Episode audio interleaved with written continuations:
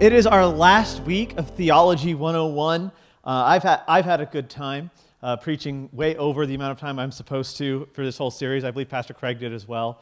Uh, we've talked about the Trinity, which is one of the real foundations of what we believe as Christians. And we talked about the different covenants we find in Scripture. Last week, we got to talk about heresy. That was kind of fun. So we talked about heterodoxy and kind of why that matters, why right doctrine matters. Today, I can talk about my favorite subject the gospel. That's why we're here. We're here because of the gospel, that Jesus is good news. Now, if I were to ask you all right now, if you if you could say in two sentences, I could tell you what the gospel is, raise your hand. Y'all are smart. You're like, no, uh, I'm not gonna, I'm not going to make you do it.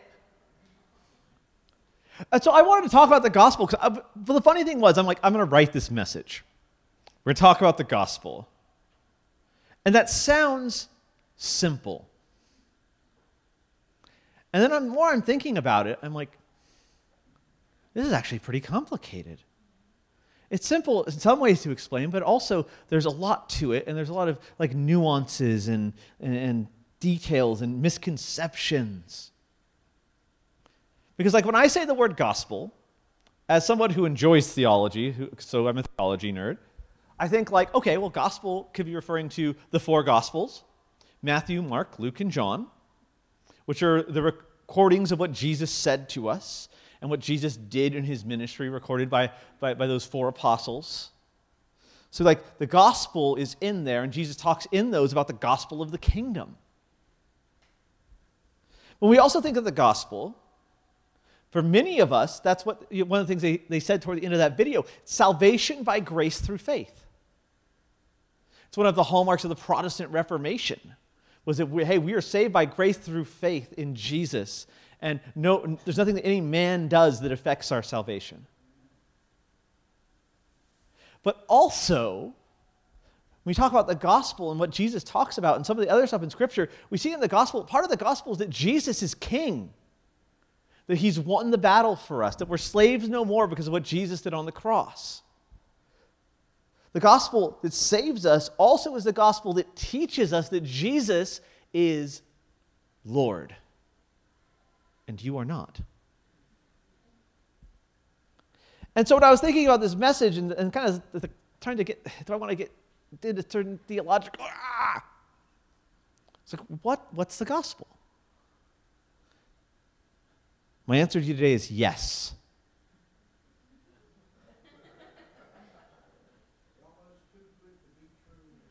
Yes. Gospel, the gospel is the recorded words and actions of Jesus proclaiming the gospel of the kingdom. The gospel is salvation by grace through faith. And the gospel is that Jesus is king.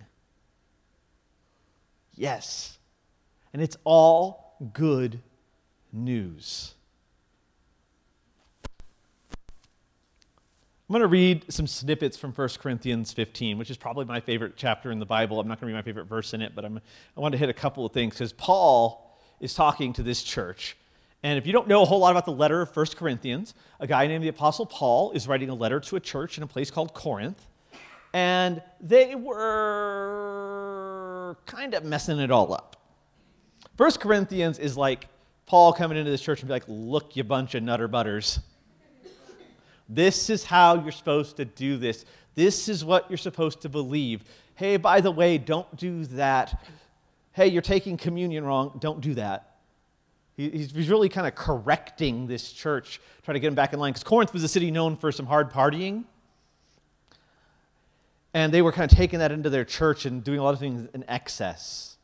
But he says this He says, Now, brothers and sisters, I want to remind you of the gospel I preached to you, which you received and on which you have taken your stand. By this gospel you were saved if you hold firmly to the word I preached to you. Otherwise, you have believed in vain. For what I received, I passed on to you as of first importance that Christ died for our sins according to the Scriptures, and that he appeared to Cephas, which is Peter, and then to the twelve. And after that, Jesus appeared to more than 500 of their brothers and sisters at the same time, most of whom are still living, though some have fallen asleep. Then he appeared to James, then to all the apostles. And last of all, he appeared to me also, as to one abnormally born. I love Paul because so many things he says like resonates with me. Um, but I, I love that when he's talking about the gospel to the church in Corinth, he jumps right to Jesus' death and resurrection. That's why it's so important when we talked about Trinity and we talked about heterodoxy and these covenants to understand why it's so important that we know why Jesus is the Son of God and what that means. And what does it mean that he died? And what does it mean that he rose? And by the way, it matters that he physically rose. And Paul's kind of getting that point across. He's saying, hey, Jesus, he, he was raised on the third day, and he appeared to hundreds of people, saw the risen Jesus.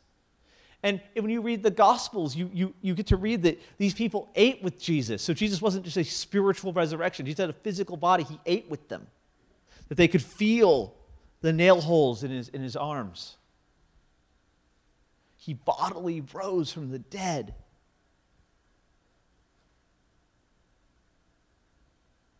And he says in the first verse, I want to remind you of the gospel that I preached to you, which you received.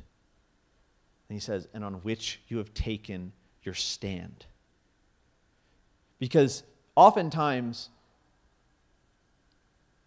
gospel is preached a little bit as a get out of hell card. And people believe in it, but they don't take a stand on it. Because the, the part of this that's, hey, it's salvation by grace through faith, we, we, we, do, we do nothing to earn or deserve the gospel, to, nothing to earn or deserve salvation. It is a free gift given to us. But it's a free gift that when we receive that, changes us and transforms us. And we enter into a world where I stop being king of my life because I was screwing it all up and I was broken and dying in sin. And I turn it all over to Jesus and say, Now you are king, you are in charge. And here you, you see that the Corinthian church has not just received the gospel, but they've taken their stand on it. Now, this is a letter to a church that's kind of messed up and they need a little bit of help. But yet, in the midst of this whole Roman Empire where Christians are ready to be killed for what they believe, they've taken their stand on the gospel. And they're getting their doctrine a little messed up. So later on, I, I like that Paul, Paul doubles down on the resurrection in this passage. He says, But if it is preached that Christ has been raised from the dead, how can some of you say there's no resurrection of the dead? If there's no resurrection of the dead, then not even Christ has been raised. And if Christ has not been raised, our preaching is useless, and so is your faith. But Christ has indeed been raised from the dead, the first fruits of those who have fallen asleep. So when we talk about the gospel, and we talk about the theology behind the gospel, we have to understand that it's not just that Jesus rose from the dead, it's that there is going to be a resurrection of the dead. Unfortunately, too many of us uh, get our theology from like the far side. Who's read the far side? Gary Larson. You got angels with clouds and harps up in heaven. Sometimes there's cows. Gary Larson's weird. And we think eternal life is about that someday, and we talked about this a little bit last week. We talked about Gnosticism, that flesh is bad and spirit is good, and that, how that's a heresy. That this, this is good because God made it, and God's going to redeem it. An important part of the gospel is the resurrection of the dead. That's why it made it into the Apostles and the Nicene Creed. In the early church, it was important that everyone understand that we're, when we're absent in our body, Bible teaches us we're present with the Lord. So at some point, either Jesus will return or this will fail. Yours will too. Death rate's still one per person. I don't know if you knew that. And when that happens, because I believe in Jesus, I will be present with him in spirit. But someday, this body that was perishable will be raised unperishable. There will be a final resurrection of the dead. And we get bodies back. For a lot of people, when we talk about eternity, that's a little bit of a, of a, a shocker to them because we, we think of heaven as being a place where we are in spirit. But the Bible teaches that God is redeeming and restoring creation. That's a part of the gospel a new heavens and a new earth. That everything that was broken in Eden is going to be restored and made whole.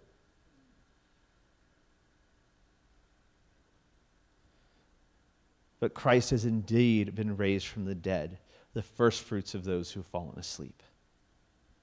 So he concludes this chapter talking about the gospel that they've received, the gospel that they stand on, that Jesus rose, died for us, rose from the dead, was, re- was resurrected, that we're going to be resurrected.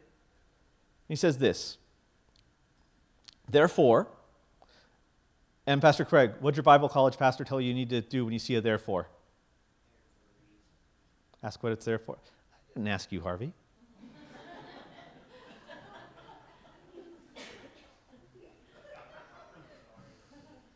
if you're new to Element Church, we're all kind of friends here. Uh, therefore, in light of all this gospel truth, my dear brothers and sisters, stand firm. Let nothing move you. Always give yourself faithfully to the work of the Lord, because you know that your labor for the Lord is not in vain.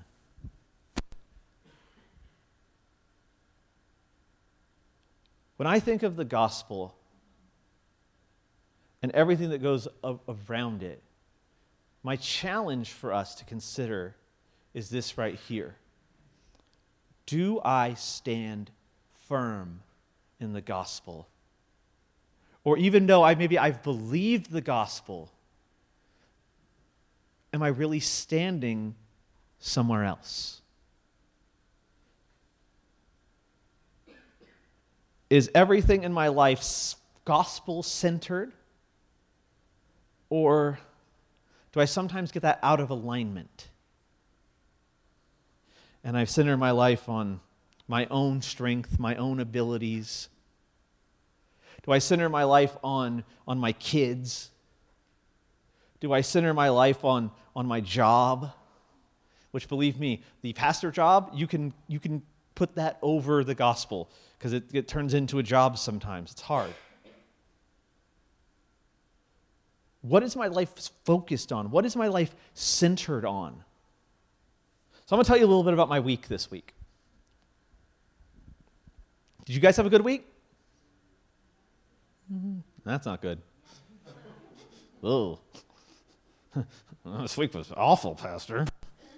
It's okay. My, uh, so as as Craig alluded to, uh, a, a, good friend of, my, uh, of mine, Nick Poole, uh, who pastors Calvary Church in Irwin, uh, his dad passed. Uh, the Pooles are kind of like extended family for us. So I spent a lot of time this week with Nick. I spent a lot of time at West Penn Hospital in the ICU. Uh, and with, with Sharon, Paul's, Paul's wife, who's our, the girls' ministries director for our district and spent time with Paul, uh, a little bit of time when he was still intubated, and then after, after he decided he wanted to take out all this stuff, uh, I was there with him too. And sometimes when you're face to face with death, it makes you think a little bit, right? I think most of us have experienced some kind of loss in our life where we can empathize, where, where we've had to go through someone we care about dying. And this really, when I was writing this message and thinking about the gospel, this, this really stood out to me. Because I remember right after they took out the intubation tube, if you don't know what that is, that's like a tube that goes into your lungs to help you breathe. And they took all the stuff off of him because he had decided, you know what, uh, this, it wasn't working anyway. He had, he had lymphoma, really bad cancer. And I was in there a little bit later talking with Pastor Paul. He couldn't really talk. If you've been intubated, you can't, you can't really talk afterwards, not for a while. I was joking with him a little bit. I was talking with him and just telling him, you know, stuff. The kind of stuff you say to somebody when you know they're only going to be around for a little bit longer. And pretty much the whole time, Pastor Paul smiled at me.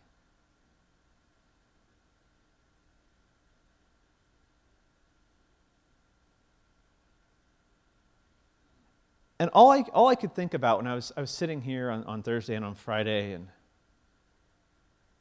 was how, how amazing that at the end, when you know it's the end, because you don't always get to have that time to think about it. Sometimes you die quickly, but sometimes if you have an opportunity, you, you, you're contemplating your own death. And I'll tell you what, I believe in the resurrection, I believe in the gospel. Death's kind of scary. I don't, it isn't always, but there, there are times where I think about it and I'm like, ooh.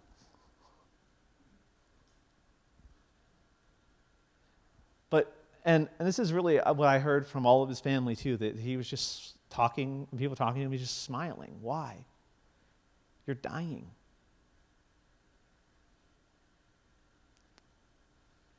Pastor Paul smiled on his deathbed because he had been dead for a long time. The gospel challenges us as we believe in Jesus and as he saves us. Well, Jesus also tells us that we have to pick up our own cross and follow him. When we do the ritual of baptism, where, where you go into the water and you come out, well, that all, all the time it gets talked about, that symbolizes death to myself and new life in Christ. Pastor Paul could smile in the hospital because he had been dead for a long time.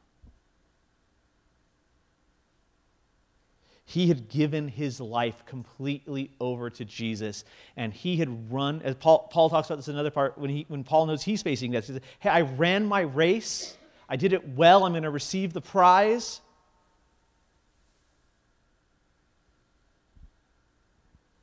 This man gave his life for the gospel. And in doing so, you would think, like, man, what did, what did he sacrifice? Because many, many times I know he sacrificed a lot. Any pastor can tell you that through the years you're, you're loved, but you're also hated that you put in effort and sometimes there's a great return, and sometimes you put your whole heart and soul into something and it just falls flat. You have good times, you have bad times, you, you have to manage your family around all of the demands of ministry.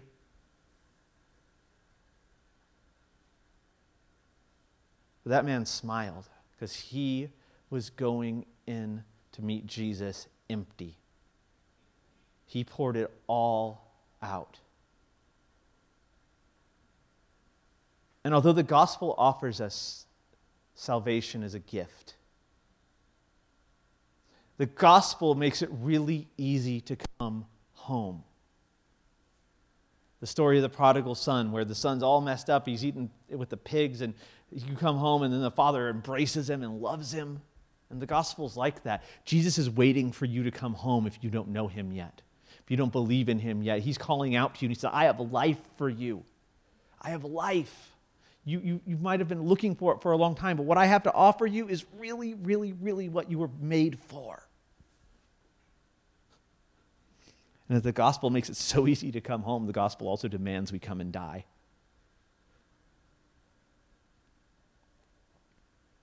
But here's the trick with that. We think that when we come and die that we are going to lose something.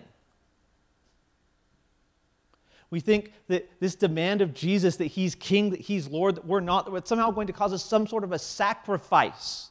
And in a sense, it does. But what we really do when we do that is we find out what we were really put on earth for and how we can really, truly be alive, which is participating in the mission of Jesus and bringing that same new life to others who are hurting and dying and lost without Him.